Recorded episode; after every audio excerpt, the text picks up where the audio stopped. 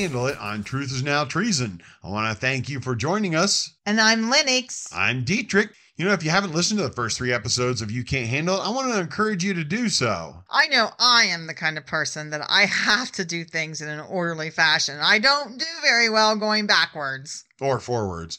You know, so in our first episode where we began our series on You Can't Handle It, we were talking about a time in the Bible where there was a dispute going on between the nation of Judah and God. Now, this is found in Isaiah 59. Judah was accusing God of abandoning them, and God told Judah that they were a nation of liars and murderers. We even listened to a piece of a sermon by John MacArthur where he talked about how lies on top of fear and confusion create an almost fatal insecurity, and devastating chaos. And this is exactly what we are seeing in our nation right now. MacArthur mentioned six groups who are lying to us, and of course, it's not a complete list, but it's a pretty good one. One of them that he mentioned was religious leaders. Religious leaders, you say? They can't be lying. Unfortunately, there are many that are. And I hate to even discuss this topic because there are people who love to cut on religious leaders or preachers or churches, anything to do with God. But if we are honest, like we have been here at Truth is Now Treason, there is a problem within the church in America. And to correct this problem, we have to be aware of what it is because some, and I repeat, some, not all, because there are good preachers out there still teaching the truth about God's word. But there are some who are either living a lie themselves, they're sinning while holding these positions of leadership, or they are allowing sin or lies to creep into the church's teachings, like saying certain sexual sins are okay or endorsing critical race theory as true. And if you do have a pastor who agrees with critical race theory or saying these certain sins are okay, you need to find a different pastor because that's not what the Bible teaches. And in this episode, we want to discuss how some church leaders today are no different than the nation of Judah in Isaiah 59. And we will be using information from a research article that comes from the Barna Group. And the Barna Group is a, an organization that does surveys about biblical events or topics. And the link that we're going to use will be listed in the episode description. And this is a study. This one that we're going to talk about is a study that was done on Protestant pastors and the biblical worldview. And they interviewed Protestant pastors in the United States. And what you're going to hear will likely blow you away. Now, they interviewed 601 senior pastors nationwide, and the report shows that only half of the country's Protestant pastors, this is a nation that was founded on Judeo Christian values. And so I want to stress this that only half, 51%, only had a biblical worldview. So, how do they define a biblical worldview? Well, they start off with this you have to believe that an absolute moral truth exists and that it is based on the Bible. And then they uh, expanded on that with having a biblical view on six core beliefs. They started with this the accuracy of biblical teaching. In other words, stating that what is in the Bible is accurate, it is God's word given to man. Second one is the sinless nature of Jesus. In other words, Jesus did not sin while he was here on this earth. He was 100% God and 100% man. The literal existence of Satan. In other words, Satan isn't a being that actually exists the omnipotence and omniscience of God. In other words, he is all powerful and all knowing. Salvation by grace alone. In other words, there's nothing you can do to save yourself. That salvation is by God and it's through His grace and the personal responsibility to evangelize. In other words, it's our responsibility to tell others about God. The most important part, Barna argued, is that you can't give to people what you don't have. You know, they found that there's a very low percentage of Christians who do have a biblical worldview, only 9%. Now, this is a direct reflection of the fact that our primary religious leaders and teachers do not have one. You know, in some denominations, a vast majority of the clergy do not have a biblical worldview. This shows up clearly in the data related to theological views and the moral choices of people who attend those churches.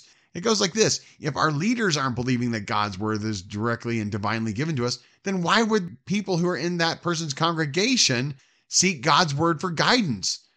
If you're not being told that God's word comes directly from him, why would you look there? You know, instead, you're just going to look for something that just feels good or sounds good. And then you set off by living your own standards, which of course leads to engaging in sin because guess what?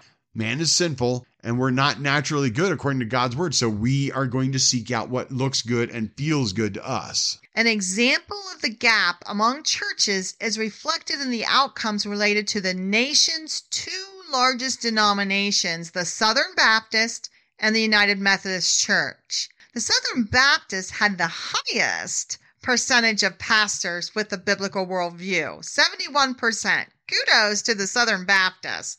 While the Methodist, being a large denomination, had the lowest with 27%. The survey also brought to light some unexpected differences based on pastoral backgrounds. And so the largest gap is related to gender.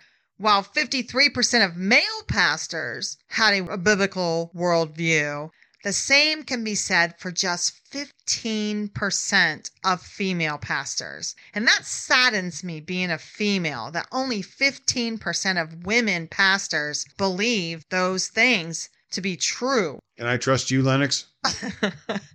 nope. yeah, I already knew that. no, we're just kidding. We're not against women pastors, huh? but at least I'm not traitors. I'm not either. but if you are somebody who's interviewing a female pastor, you might want to check with her about her biblical belief system. Now, another huge gap was based on race. White senior pastors were nearly twice as likely as black senior pastors to have a biblical worldview 55% versus 30%, respectively. You know, so where do we go with this? You know, we could spend years of podcasts talking about this, but that's not what the goal is here. With Isaiah 59, we are seeing a nation that is living a lie, creating lies, and destroying anyone who pushes the truth. Our question here has been Are we in the U.S. in 2022 living in a nation that's in the same trajectory? And what have we have seen with our religious leaders is that there is no doubt the answer is yes. The people who were in Judah at this time had returned from exile. There were very few religious leaders who were interested in worshiping God, and therefore the people of Judah had very little interest as well. And that's what we're seeing in our nation right now, with only half of those who are in positions of spiritual leadership in the Protestant church even believing the basics of what they need to believe. What's going to be the result? Regular people have no interest in attending a worship service. Judah was living a lie in regards to God. We have a nation full of religious leaders as well as church people who are living a lie in regards to God as well. Listen to how Judah describes themselves after God points out their sin. We know we have rebelled and have denied the Lord. We have turned our backs on our God. And this is in verse 13 in chapter 59. They were admitting that they had turned their backs on God. We have a nation that has half their religious leaders believing the truth, and as a result, 9% of those who call themselves born again believe the truth. We are a nation that has turned its back on God, and we're definitely a group of individuals not interested in learning about God. What's amazing to me is to listen to how Judah describes themselves next. Truth stumbles in the streets and honesty has been outlawed. Yes, the truth is gone, and anyone who renounces evil is attacked. Does this perfectly describe our nation or what? Anyone who has the guts to call out the lies and evil in this nation are tarred and feathered for it. If you have the gall to point out the lies dominating this nation, people will call for you to lose your job. They'll publish your address in hopes that someone will burn your house down, and they'll actively work towards your destruction. What's even more amazing is this will come from people who pose themselves as a group who is for peace and tolerance. Yes, indeed, how tolerant they are. Again, lies. You know, that line that says truth has been outlawed reminds me of Christians today within the church. You know, if you do have a preacher speaking about the truth, someone always seems to get offended in the church and leaves. I think we have this nice little society within the church where even believers will tell you that you cannot talk about certain things because it might offend. Like denominational beliefs that might be skewed and not accurate, or political actions or events. We can't talk about those. We can't talk about divorce. We can't talk about sexuality. We can't talk about race. And many times we let our own personal beliefs become our biblical standards or our so called biblical standards and not God's word. An example of this that I can think of is just the election of 2020. What I'm going to say is something that you probably don't hear too many people saying, but and I say it respectfully, but I've got to say it, traitors. This is a perfect example of our nation and our religious leaders and the church not applying God's word in their lives. I mean, how many church leaders kept silent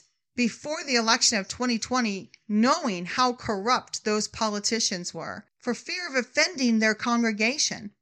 Maybe they themselves even voted for these corrupt politicians. If we were using the Bible as our guide, and I know it's hard because a lot of times these candidates are not Christians, I get that. But if we were using the Bible as our guide, should we have voted for a political party that endorses abortion? If we were using the Bible as our guide, should we have voted for a political party that endorses LGBTQ so much that it doesn't care about religious freedoms or churches and how it will violate those things? If we use the Bible as our guide, would we have voted for a political party that betrays Israel? Would we have voted for a political party that participates in lawlessness, breaking the law, having a disregard for it? Would we or should we have voted for those who obsess over equity for one group while at the same time pushing racism against another? Our nation is in the same place as Judah in Isaiah 59. And if we weren't, we would never have cast a vote for the current leaders we have right now in 2022. Many Christians did, even religious leaders, pastors. They were deceived, using their own standards of right and wrong rather than the truth from God's word. How can we as a nation expect that we're going to be a great and just nation if those who are supposed to be basing their lives on truth are instead basing it on a lie? We know from history that people, by and large, follow the examples of their leaders. If leaders are living lies, then usually the followers are too. So, how do we counteract this? The number one thing we need to do is really quite simple. We need to confess our sin. There is freedom in confessing to God. As believers, we cannot have our lives watered down and powerless. We are called to be different. And as a result of that, we cannot give sin free rein. We need God's Spirit in our lives to give us the power to walk above the lies, to be able to discern lies from the truth. God needs to be front and center in our lives. Remember, Judah turned their backs on God. He wasn't their focus. They even admit it. And then, secondly, we have to live it. We're in a nation of people, not just religious leaders who are faking it. We have a nation of woke people who are faking it, a nation of political leaders faking it, health officials faking it. There's so many fakers out there. We have people who are claiming to be authentic. You know what Jesus said when he was talking to his disciples? He said about how to be authentic. This is what he said. He said, So now I'm giving you a new commandment love each other. Just as I have loved you, you should love each other. Your love for one another will prove to the world that you are my disciples. When we love people the way Jesus loved, that is when we have proved to the world that we are Christ's disciples. You know, just pondering the notion of loving the way that Christ did should create enough conviction where we see just how far we are from the goal. You know, the third thing we need to do is is spend time in God's word, learning who God is and what he expects of us. The first verse that comes to my mind is Psalm 119, 105. It says, Your word is a lamp to my feet and a light to my path. Are we allowing God's word to be that lamp and that light? How much time do we really spend in God's word? Do we even know what it says? What does it say about marrying the right person? What does it say about standing against corruption? When we feel like we are in the dark in regards to what to do, where to go, who God is, then go to His Word. God's Word will keep us from being deceived, like we mentioned before. His Word is relevant to all of our troubles we face. It even has predicted things about what we are seeing happening in our world right now and how to be prepared. There are so many promises for us as well that offer hope and joy, and these things are enough to keep us listening to God and to help us when it comes to showing the love of God to such a degree that people cannot help but wonder who we are. This is how we can reflect that truth.